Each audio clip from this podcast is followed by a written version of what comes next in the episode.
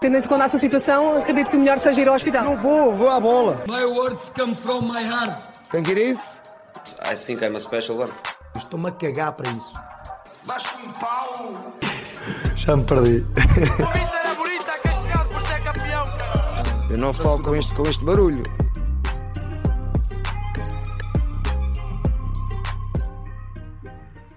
Ai, ai, já começou? Já, já, já é mesmo. Estou a brincar, estou a brincar, estou a brincar. Era, era só para era só para fazer uma introduçãozita. Marcos, como é que, como é que tu estás? Como é que, como é que tem sido essa vida? Já estamos, hoje é quarta-feira, estamos a gravar. Eh, como é que foi esse fim de semana? Olha, foi um fim de semana espetacular. Uma vitória, outro jogo. Não houve, foi folga do campeonato, se calhar ainda bem, não sei, mas, mas pode ser agora estamos tendo uma boa sequência no futebol de 11, portanto, ainda assim foi, foi um bom fim de semana com uma vitória. Sim, sempre interessante saber, eh, saber o- a tua vida, os diários de Diogo Marcos, antes de começar efetivamente o episódio, mas... E bem, falamos agora de, de futebol, a- de futebol, a futebol a sério, com todo o respeito pelo, pelo Argoncilho, agora falamos de futebol a sério. Atenção, deixa-me só convidar que aquele pessoal que esteja a ouvir que no domingo há aqui um jogo muito importante para as contas do Orgoncilho Séniores, frente ao Passos Brandão, pode muito bem decidir muita coisa, pode...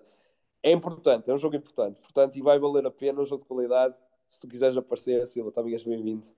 Sim, acho que... Pode vir da Maia até Argoncilho. Sim, sim, sim. Estou muito, estou por acaso a ponderar a ver esse jogaço. Eh, é quando? Domingo? Domingo às três da tarde. Ah, sim, que, que maravilha, por acaso. Acho que é isso que quero fazer, domingo da tarde. Eh, por acaso, por, por acaso, Pode aparecer por lá o Fábio Vieira, portanto, opa, é que é.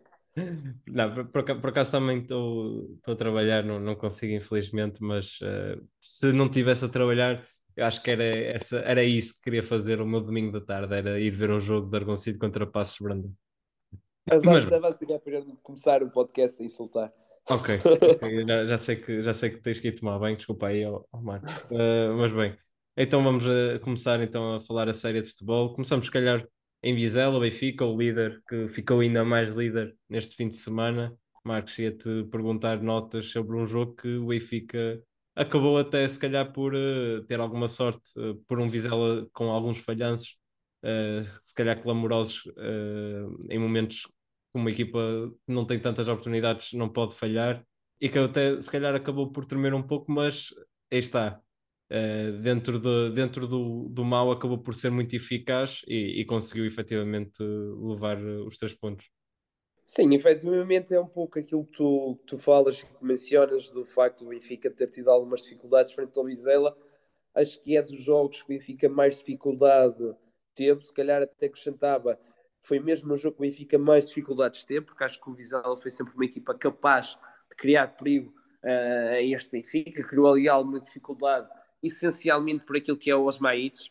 Acho que, que é um puta de lança que tem características muito, muito interessantes e que dificulta a vida, quer a Otamendi, quer, quer António Silva, e ainda para mais quando os dois centrais do Benfica ficaram amarelados ainda na primeira parte, e acho que isso notou-se depois no decorrer da segunda parte, porque nós sabemos bem que o Benfica é uma equipa eh, que para pressionar bem precisa dos seus centrais também a pressionar de uma forma muito conseguida e muito, muito intensa, e isso com o cartão amarelo deixou de ser possível, portanto eu acho que o Benfica também se retrai um bocadinho, e eu acho que é a partir do momento aquele lance do Otamendi com o Osmaites, um, que depois pediu o cartão vermelho e que o Otamendi levou o cartão amarelo, que o Benfica começou a sentir algumas dificuldades. Foi aí que o Vizela começou a acreditar que era possível uh, criar perigo, porque até então, até esse lance, que eu penso que seja por volta do minuto 15, minuto 20, o, o Vizela não tinha criado nada.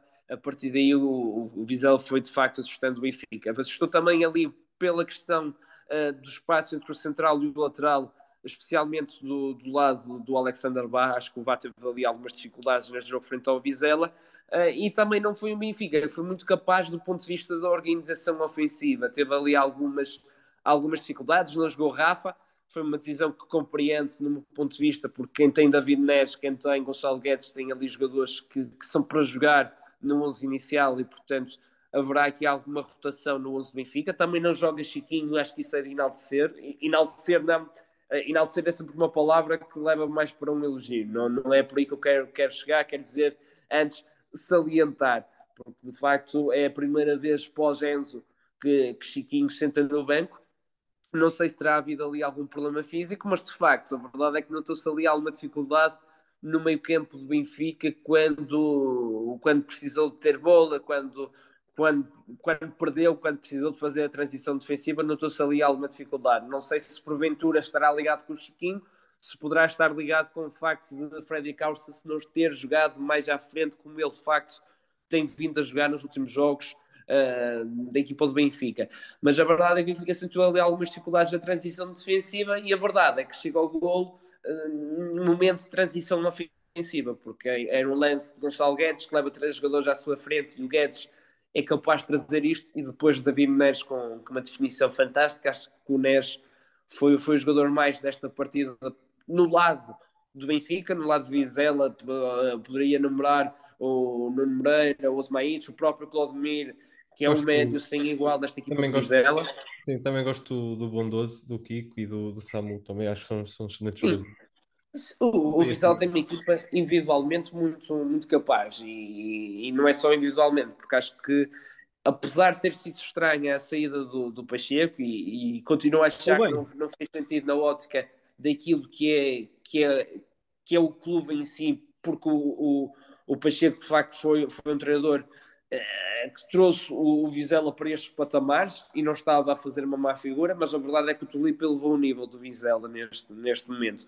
Portanto, em, mesmo em termos coletivos, é uma equipa muito, muito sólida, muito capaz, que tem jogadores que sabem interpretar uh, muito bem os momentos do jogo. Acho que tu mencionaste aí o Samu e o Kiko Mondoso, são dois jogadores claramente uh, capazes disso mesmo. Depois tens o Nuno Moreira, tens o Osmaites, são jogadores de qualidade muito grande. Sem dúvida.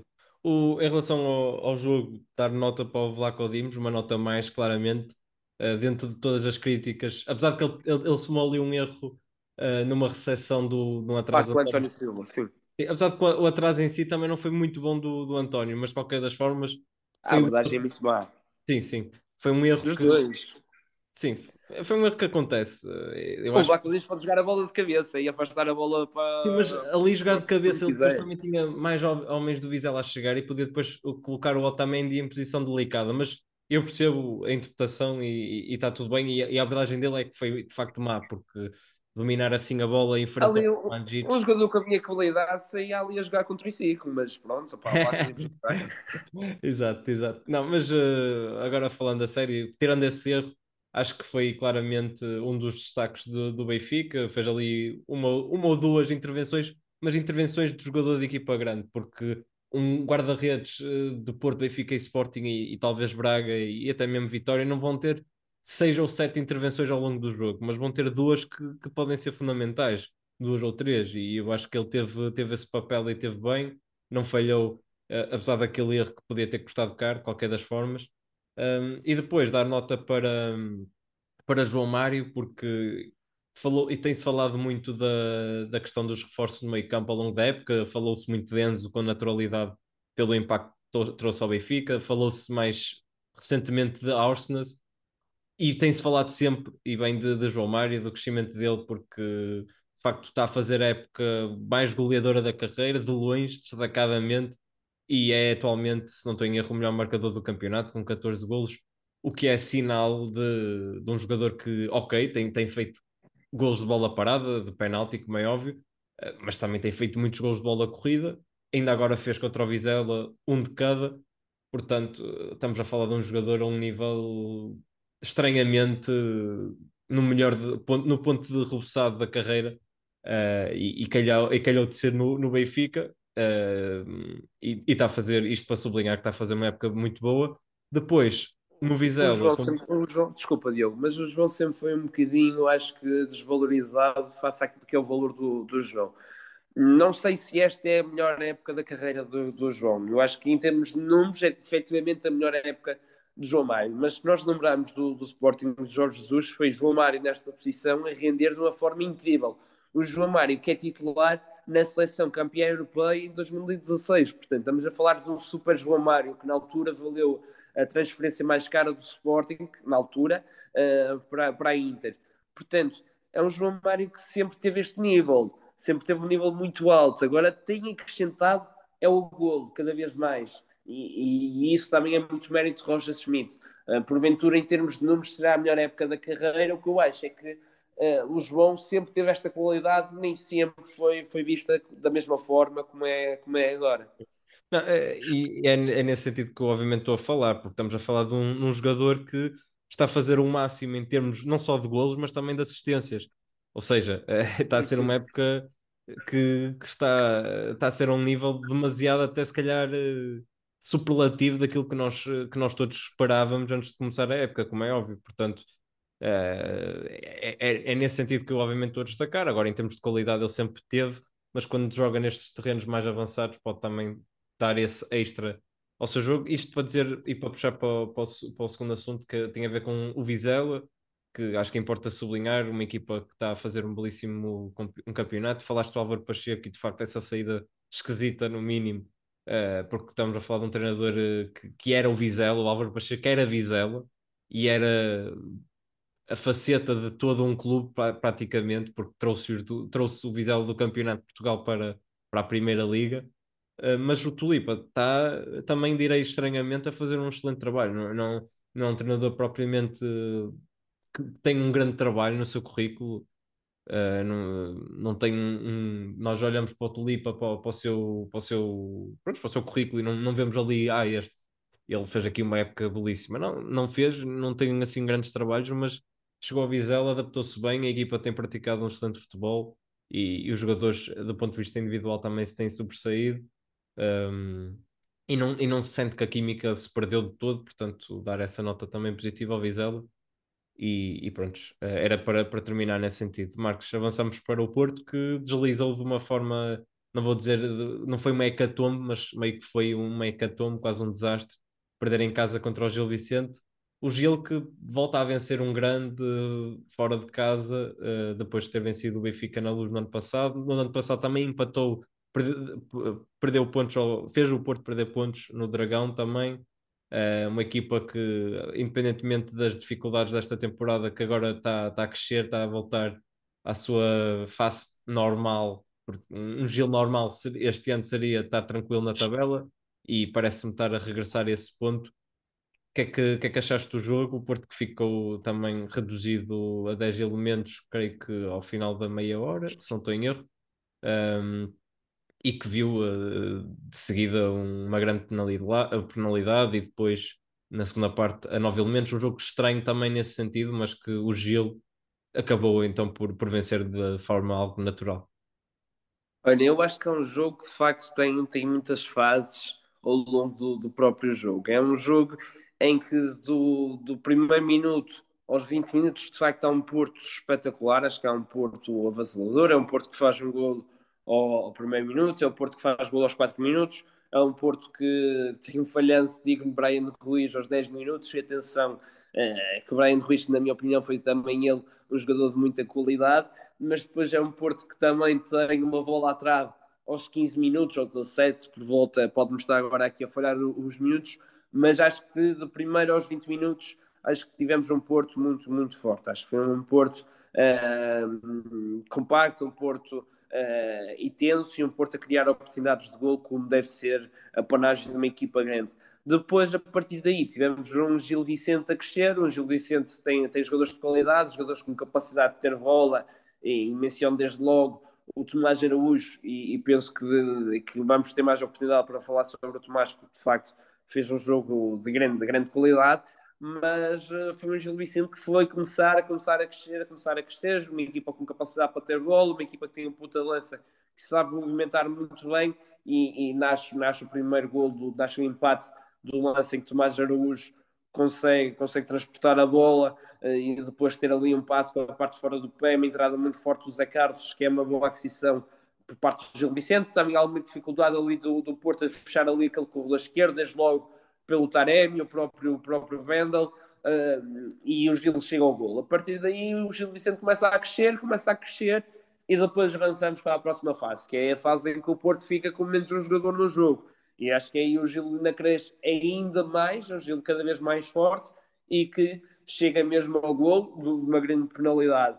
Uh, e depois, ao intervalo, parece-me a mim claro que, que Daniel Souza colocou colocou na cabeça, na cabeça dos seus jogadores terem, terem paciência, circulação de bola, um, não arriscar demasiado, mesmo que com mais um jogador.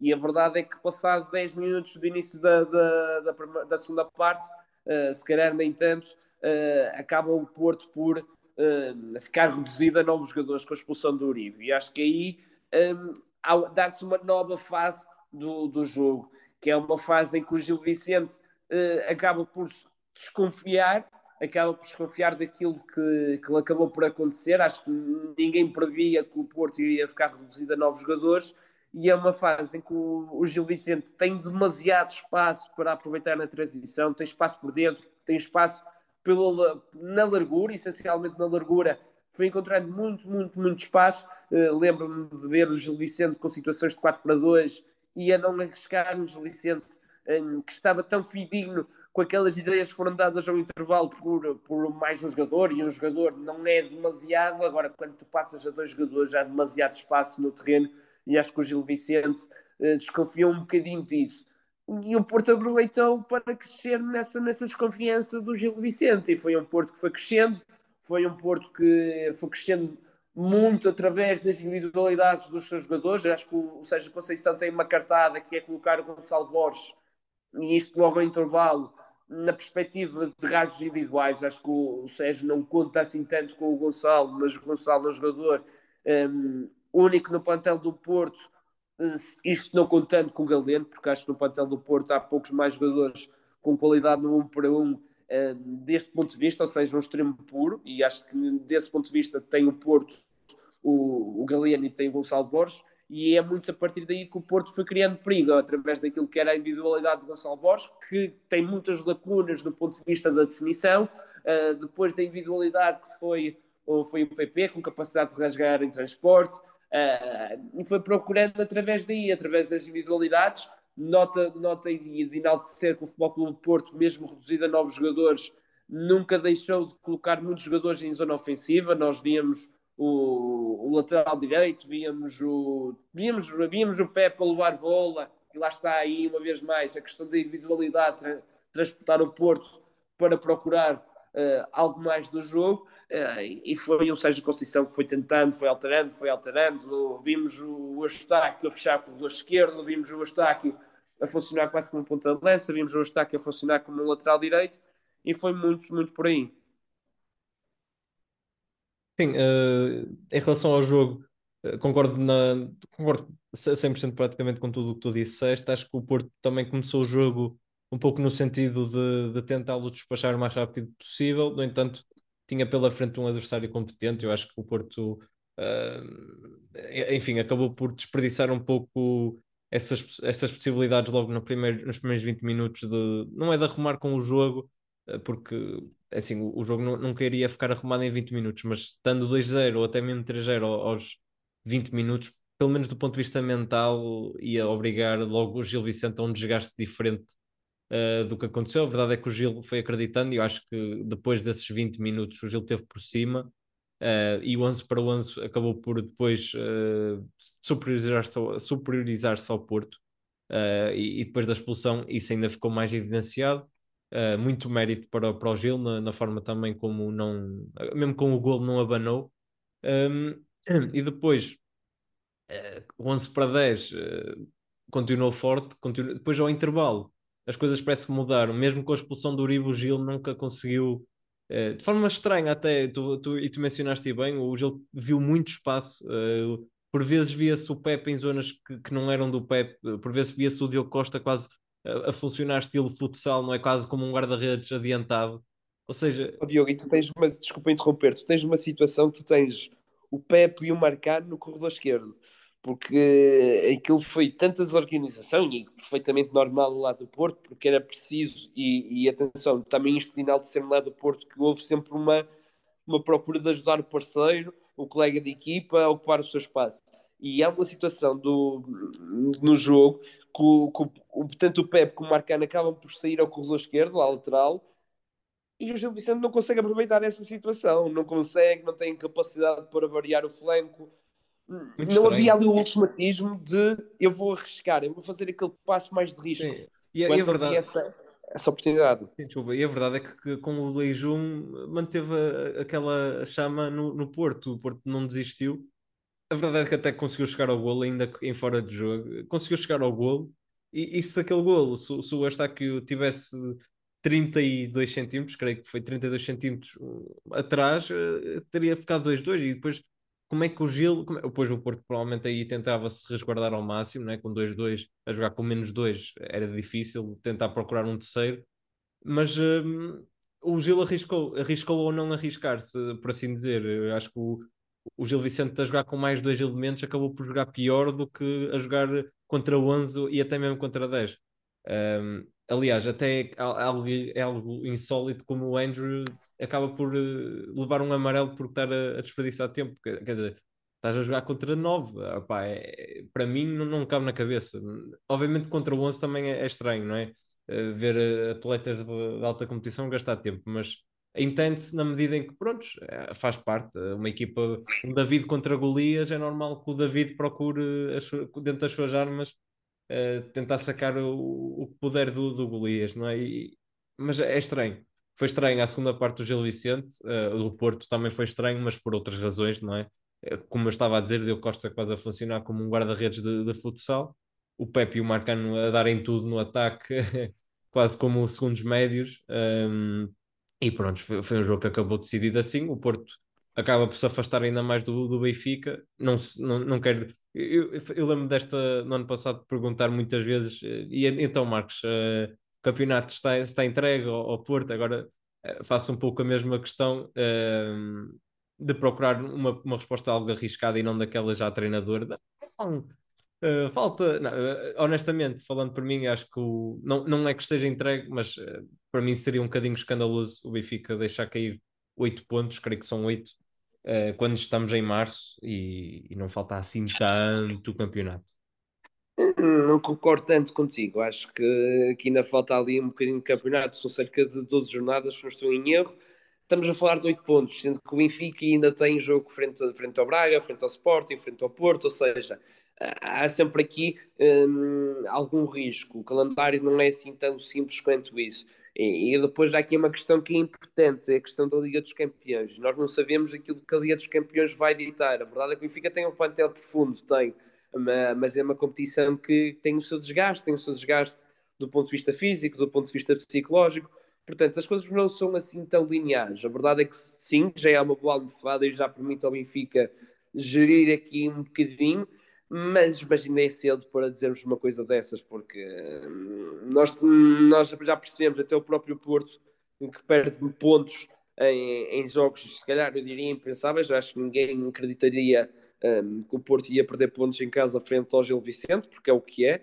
Uh, peço desculpa, não, não quero ofender ninguém, mas até porque acho que o Gil Vicente é uma equipa até engraçadita, mas acho que ninguém acreditaria de, se dissesse isto antes do jogo ter começado. Portanto, acho que ainda é um bocadinho cedo, vamos ver aquilo que, que dita as próximas jornadas. E mencionar que há aqui um jogo que vai ser importante, que é o Braga, o Braga-Porto, em que aí sim, eu acho que se o Porto de facto perder pontos frente ao Braga, a coisa já começa a ficar apertada para muito apertada para até porque até porque o Braga tem, tem, tem condições e tem ambição também para olhar para cima, porque para baixo é certo, também tem o Sporting à perna, mas não está assim tão à perna. Se me faço mas já, no Braga já são 10 pontos, já são 10 pontos e estamos a falar do Braga, porque repara, o Braga de facto melhorou o seu plantel no mercado de inverno, mas melhorou o plantel em termos de opções, não melhorou o seu 11 inicial. Nem, nem, melhorou, Portanto, nem melhorou o treinador, desculpa.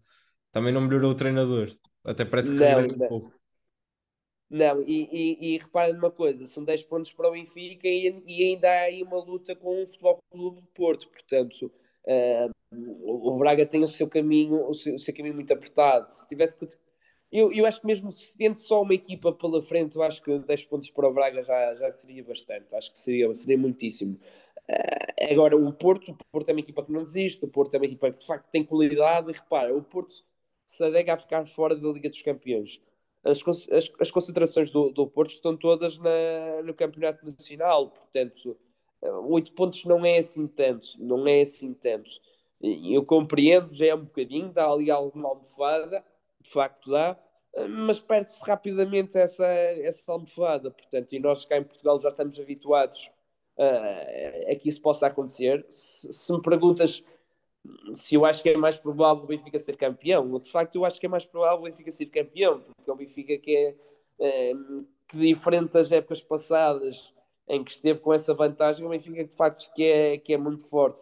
Talvez no ano de Jorge Jesus, eu diria que é o, o ano que acontece aquilo um, com o Kelvin, perto dos 92. Eu acho que é de facto também um Benfica com muita qualidade uh, do ponto de vista coletivo. Uh, mas foi um Benfica que nessa altura faltou pernas. E, e, neste Benfica, até o momento, não se vê isso acontecer. É um facto. Mas, é futebol. Eu, eu, percebo, eu, percebo a tua, eu percebo a tua. Hum, pronto, a tua Uh, não, não, não, querendo, não quer estar tão, tão arriscado no, nos prognósticos. Opá, eu compreendo isso, mas acho que é, é de facto complicado, porque também estavas a falar das locações do Benfica, mas estás a partir do princípio que então o Porto ia ganhar tudo, ou o Braga, ou. Pá, claro, claro, isso não vai acontecer, não é? Do princípio que o Porto ganharia tudo, e, e atenção, e, há aqui um, um Benfica-Porto, o Benfica tem a vantagem de jogarem em casa, uh, e imagina, para o Benfica um empate mantém a distância pontual com o Porto. Portanto, o empate nunca seria mau para o Benfica e, e o Benfica que tem capacidade para ganhar este Porto é, porque tem, porque tem demonstrado isso e já ganhou um jogo. Portanto, sim, é, é de facto uma questão a ter em enquanto isto para dizer em suma que, que eu acho que só um desastre afastará o Benfica de, deste título, mas vamos a ver é por isso que também eh, é por isso também gostamos de futebol e a verdade é que nestes últimos quatro anos, não estou em erro, já aconteceu por duas vezes em que duas equipas perderam sete pontos de vantagem por volta desta fase. Portanto, nunca se sabe. Não se sabe, meus amigos, por isso vamos a ver. Em relação ao Sporting... Estás a ver como acabaste por concordar comigo? Nunca sabe. Ó oh, Marcos, isto é para a pessoa... Eu percebi, eu percebi, eu percebi. Isto é para que ouvir o podcast tendo em conta que pronto, não é? Acho que também, se nós dissessemos que, que, somos videntes e ah, o Benfica vai ser campeão, opá, pronto, também que é que isso interessava. Agora íamos estar a ver jogos para a total bola, não. Por isso, o que é que eu ia dizer? Ah, vamos para o Sporting, exatamente, vamos para o Sporting. E ainda queria dar uns toquezinhos no derby do, do Vitória Braga, jogo interessante também, com alguns casos, mas interessante. Mas bem, em relação ao Sporting, venceu tranquilamente o Estoril, um Estoril agora que já, até já apresentou um novo treinador, Ricardo Soares mas um Estoril em decadência, não é? Um Estoril que até começou bem a temporada, mas depois foi por aí, por aí abaixo. Uh, e agora até não está numa posição assim muito favorável, por assim dizer, não é? Está, está mesmo no, no, na corda bamba na classificação. Portanto, uh, isto para dizer o quê? O Sporting venceu tranquilamente, só, Marcos, só para dar uma nota, eu acho que só é pena uh, o, o Trincão e, e, até o próprio Edward serem jogadores que são bons, têm qualidade, mas serem um 8 ou 80, não é? Porque eu acho que também é uma das razões, na minha opinião, que afasta este Sporting do, do título.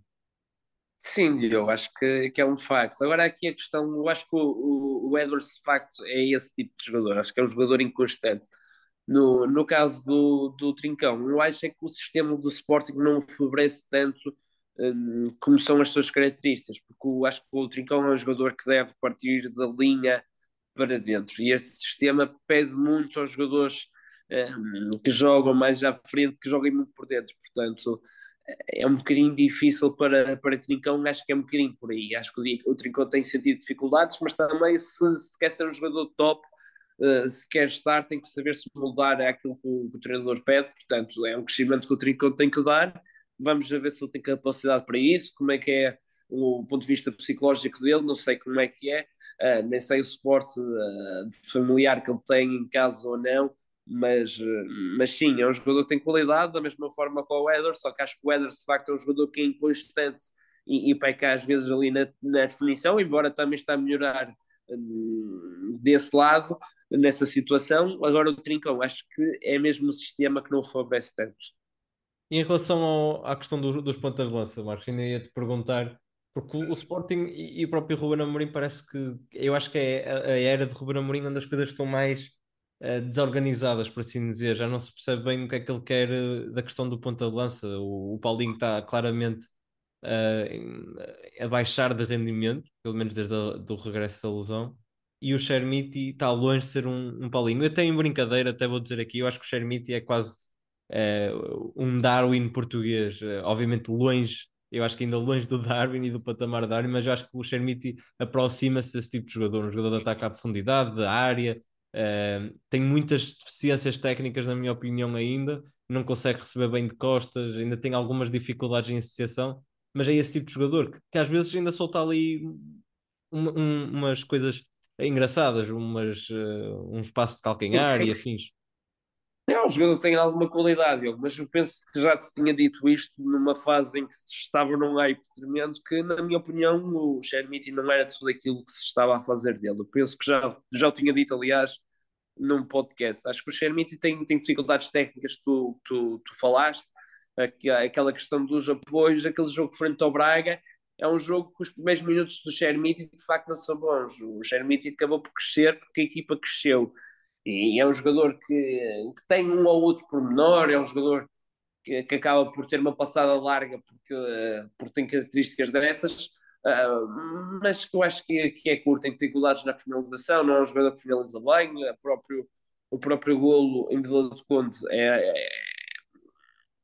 é, é justificativo daquilo que eu estou a querer dizer, é um jogador que tem algumas dificuldades. Eu acho que diria que o, que o Xermiti será Pedro Mendes começa a aparecer e que de repente desaparece. Acho que será um bocadinho por aí.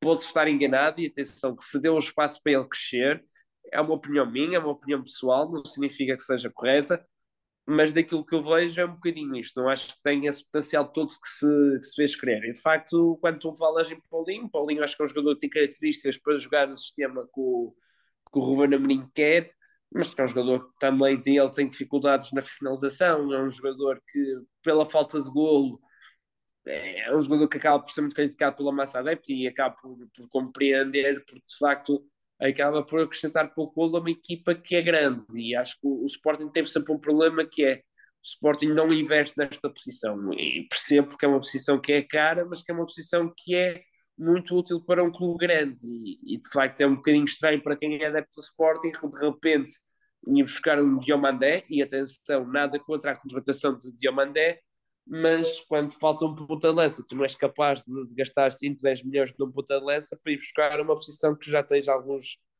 alguns elementos, compreendo, atenção, a, a contratação de Diomandé, mas acho que de facto o Sporting Sim podia e devia ter ido buscar um, um ponta lança. Aliás, dou-te razão e era isso que eu ia dizer, eh, porque a posição é cara, ponta lança, mas se vais gastar depois 6, 7, 8 milhões em defesas centrais, eh, claro. Respeito, não é? E o, o Santos Justo também é um ótimo jogador e fez mais uma boa exibição contra o Estoril, mas eh, é assim, é uma equipa grande, é isso. O Sporting é uma equipa grande, não, não, pode, não se pode dar ao luxo de o, o banco do, do principal ponta de lança ser um jovem que, que, está a dar os primeiros passos, independentemente da sua qualidade ou falta dela, é um jovem que ainda está eu a acho dar que é melhor, Eu acho que ele é o melhor ponto de lança da formação do Sporting, mas pronto. Pois, Isto é a minha opinião. E depois é isso. Marcos, em, em relação ao derby do domingo, também queria dar umas notas, principalmente uh, em relação ao, ao Vitória. O, o Braga, eu, falei, eu mandei uma bicada há pouco, tu, tu percebeste, do Arthur Jorge, que acho que é um, é, é um treinador que está a fazer uma belíssima temporada, ninguém pode dizer o contrário, apesar daquela campanha europeia, na minha opinião, muito, muito abaixo. Uh, mas... Eu acho que é a melhor campanha europeia dos últimos anos do Braga. Sim, sem dúvida. Mas que começa a ter. Eu começo a colocar alguns pontos de interrogação em Arthur Jorge. Em primeiro lugar, vai buscar o Bruma, vai buscar o Pizzi, vai buscar. Vai fazer um mercado de janeiro muito positivo e, de, e, depois de metade da temporada estar com o Rodrigo Gomes no banco, é que agora com esses nomes todos é que vem, agora é, é que o Rodrigo Gomes vai, ser, vai, jogar. É isso que eu ia mencionar também, porque o Rodrigo Gomes apareceu do nada. Eu não percebi. É, eu acho que toda a gente também foi um O Rodrigo, atenção, opa, o miúdo tem, tem talento, não, tem qualidade. Não, nada contra, mas porquê? É, era só isso, porquê? Ele, ele, também não, não, foi, não foi à conferência de imprensa, também não permitiu sequer a nenhum jornalista questionar sobre isso. Uh, anda com, agora anda com aquelas manias de prontos, uh, mas prontos, não queria, estar, não queria estar a falar sobre isso, mas não se percebe bem o, o, o porquê de, da Tour Jorge de repente. Olha, eu acho, eu acho que ele provavelmente pode, poderá se ter inspirado em JJ e em jogos grandes gosta de inventar um bocadinho, porque o JJ, eu lembro de repente colocar César Peixoto, colocar uh, o que é que quer que seja, porque de repente o, o JJ lembrava-se e colocava o André Almeida em método defensivo no jogo. David no jogo Luiz, a lateral esquerdo. O David Luiz, a lateral esquerdo, como é que eu me esqueci desta? Ou seja, o JJ sempre teve um bocadinho esta de, de sair um bocadinho da, da cápsula nestes jogos.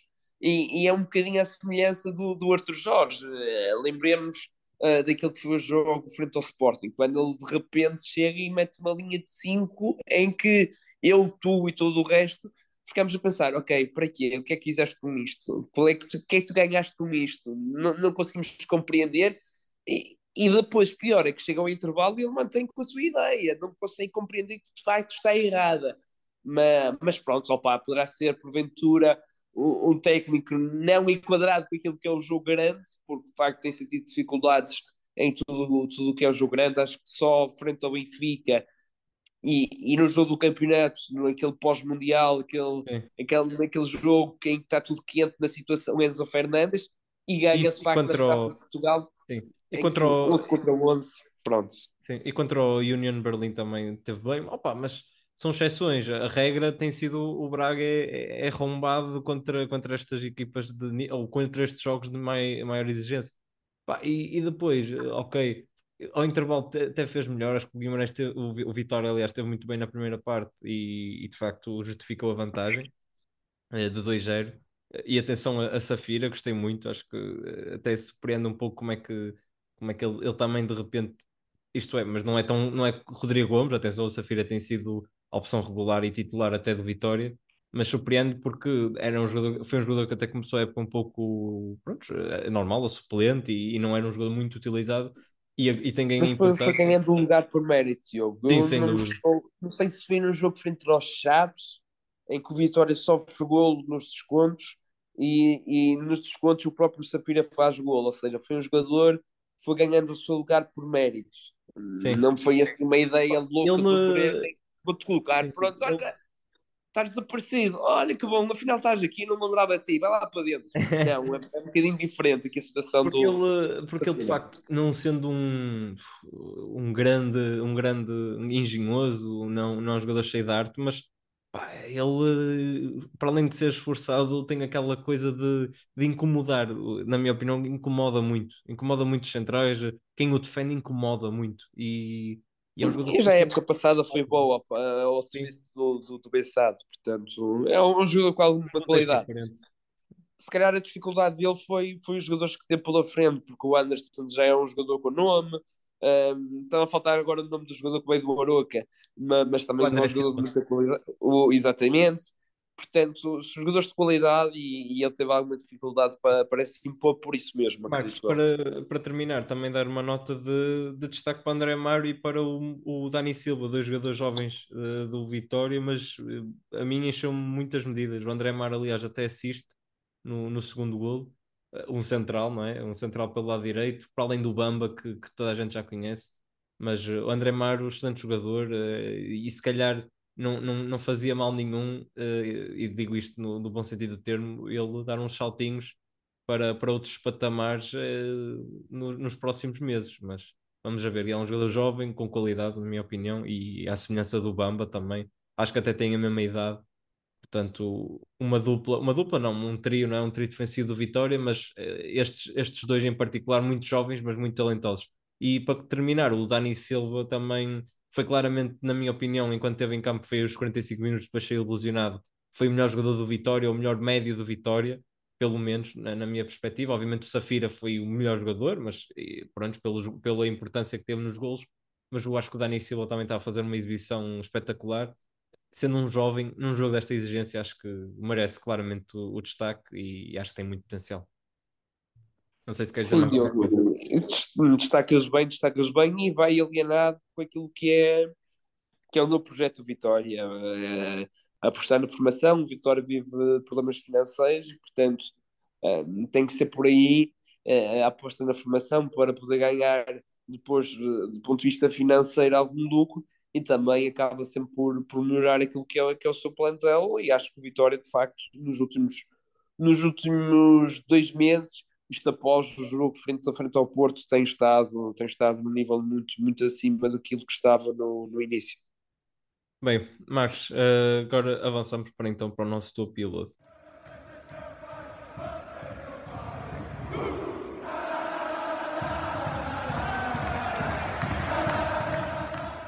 Olha, o meu topo desta semana é Manchester United e Eric Tenak, que, que volta a ganhar volta não, volta é o Manchester United a ganhar um título, o Eric Ten Hag é o primeiro ao serviço do Manchester. Um, de facto, é um título que, faltava há muitos anos à equipa, à equipa inglesa e, e, que ainda bem que aparece. Acho que tem, tem melhorado muito este, este Manchester United. De facto, tem ali pegado em jogadores e, e construído uma equipa. Acho que o Rashford está num nível assombroso o próprio, o próprio Casemiro, que não é novidade para ninguém, tem sido ali um, um pilar do técnico neerlandês, vê como eu já melhorei. antigamente diria, diria holandês, mas pronto.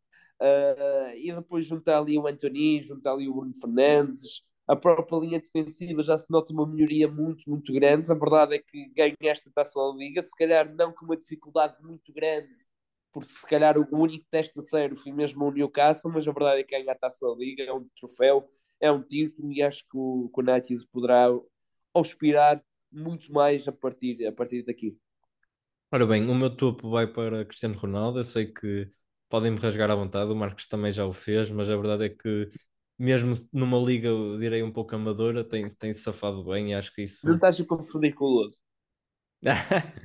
Ai, não, não, não, não, que o rapaz, não que o rapaz já fez uh, um hat-trick e um póquer, opa, eu acho que isso é de sublinhar. Um, de qualquer das formas, uh, mesmo sendo numa liga amadora, como eu ia dizer, acho que é sempre, é sempre interessante em seis jogos fazer oito golos e duas assistências. Claro que, que, é o que é, não, não vamos estar aqui a endeusar ou a tentar romantizar uma liga que é qual a 28 no mundo, se calhar, pronto, é o que é, mas de qualquer das formas, fazer sete golos em três jogos é, é o que eu digo, é, é bom, é? e, e, já levou duas bolitas para casa no final do jogo. E, e vamos a ver se, o que é que o Roberto Martínez vai fazer e vai gerir toda esta situação do Ronaldo. A verdade é que o primeiro confronto de Portugal, creio que é também contra uma equipa bem modesta, creio que é Liechtenstein ou algo do género, portanto, também não será por esse desafio que, que será um, um, grande, um grande indigno, um, um grande problema para Martínez lançar Ronaldo, portanto, vamos a ver. Marcos, teu lodo. Olha, Diogo, o meu lodo vai para, para Jorge Simão, que já é despedido do Santa Clara, ele que foi substituir Mário Silva, a coisa não funcionou muito bem e, o Santa Clara agora vê-se numa posição muito, muito delicada, está ali na zona um, para descer de divisão e, e, e acredito que terá muitas dificuldades para se manter. Dizer-te que não era de facto um projeto fácil, até pela questão que se falou de um contexto pouco profissional por parte dos jogadores de Santa Clara, com alguns conflitos no nível interno, portanto era um contexto muito difícil. Mas não sei se o, se o Jorge Simão até conseguiu mesmo alguma vitória nesta, nesta fase, acredito que não. Acho não. que só dois empates, acho que foram, foi qualquer coisa sim. assim. Portanto, estamos a falar de, de, de, uma decisão pouco conseguida por parte da direção de Santa Clara e o próprio Jorge Simão não conseguiu ter um impacto positivo, portanto, uh, atribuo aqui o Lodo. Sim, em relação ao meu, ao meu lodo, eu vou, até vou fazer o, uma coisa, vou só dizer o meu lodo, não, não, não vou alongar muito, porque esqueci-me também de mencionar no meu topo uh, que, eu ia, que eu ia falar e, e prometi a um, um amigo meu, o grande Chico, se ele tiver-me a disse que ia falar do Oliveirense e, e, de facto merece, merece os elogios. É uma equipa que ainda não perdeu em casa esta temporada. E foi, foi um grande jogo contra o Moreirense, por acaso tive a oportunidade de ver. Dois, dois, dois grandes golos. Uh, do Cazu, não o Cazu Miura, mas o outro Cazu, uh, o lateral esquerdo brasileiro, que, que marcou um, um, belíssimo golo mesmo. Acho que vale a pena ver para quem ainda não viu e, e dar essa nota. O Oliveirense é uma das excelentes equipas a acompanhar na nossa segunda liga. Claro que não tem projeto para subir, pelo menos esta temporada, mas uh, tem feito uma trajetória impressionante, uh, principalmente desde, desde janeiro. Um, e é uma equipa, como disse, como digo, se quiserem ver bom futebol, acompanhem o Oliveirense. Em relação ao, ao, ao meu lodo, eu não me vou alongar muito, como, dizer, como estava a dizer, e acho que, que também sabem porquê. Já, já falamos do Estoril e foi um pouco aquilo que eu disse. O Veríssimo desiludiu, eh, tendo em conta as peças que tinha. Uh, falamos de, de, um treinador que, que até tinha, um, na minha, no meu ponto de vista, buscado bons jogadores no verão, uh, empréstimos interessantes, mas que, que foi, durou pouquíssimo tempo e atualmente o Estoril é uma das equipas em perigo, à semelhança também de Santa Clara, em de divisão, tendo em conta que Marítimo e, e Passos Ferreira estão no sentido inverso, apesar que Passos agora perdeu em casa, mas de qualquer das formas parece que, que a tendência para o Estoril é ir em crescendo. Vamos ver como é que Ricardo Soares agora vai, vai pegar na equipe. E bem, Marcos, seguimos para apostas no, no Dial. Ora bem, para esta semana, mais uma semana de, de Primeira Liga. Eu sei que, que na semana passada não bateu a nossa aposta. Tínhamos dito que o Passos Ferreira de facto ia, ia conseguir vencer em casa. Não aconteceu, desculpem lá. Acontece, não é? Mas bem, esta semana vamos então jogar uh, um pouco mais pelo, pelo seguro. O Braga, temos um Braga Rio Ave. Acho que o Braga vai, vai querer dar uma resposta forte. À semelhança do Porto contra os Chaves, que uh, também vem de uma derrota, duas equipas que vêm de derrotas por 2-1, e depois, uh, por que não, também apostar no, no Vitória contra um Santa Clara frágil. Uh, é certo que está a jogar fora de casa, mas tem um modo muito tentador, 2,52. E se vocês metessem 3 euritos, para não arriscar muito, já dava 12 euros, portanto, é essa a nossa sugestão para esta, para esta semana. E está feitinho, não é, Marcos? Está feitinho. Está feitinho, está na hora de jantar. É isso. Olha, malta, um abraço. Estamos cá para a Um semana. abraço.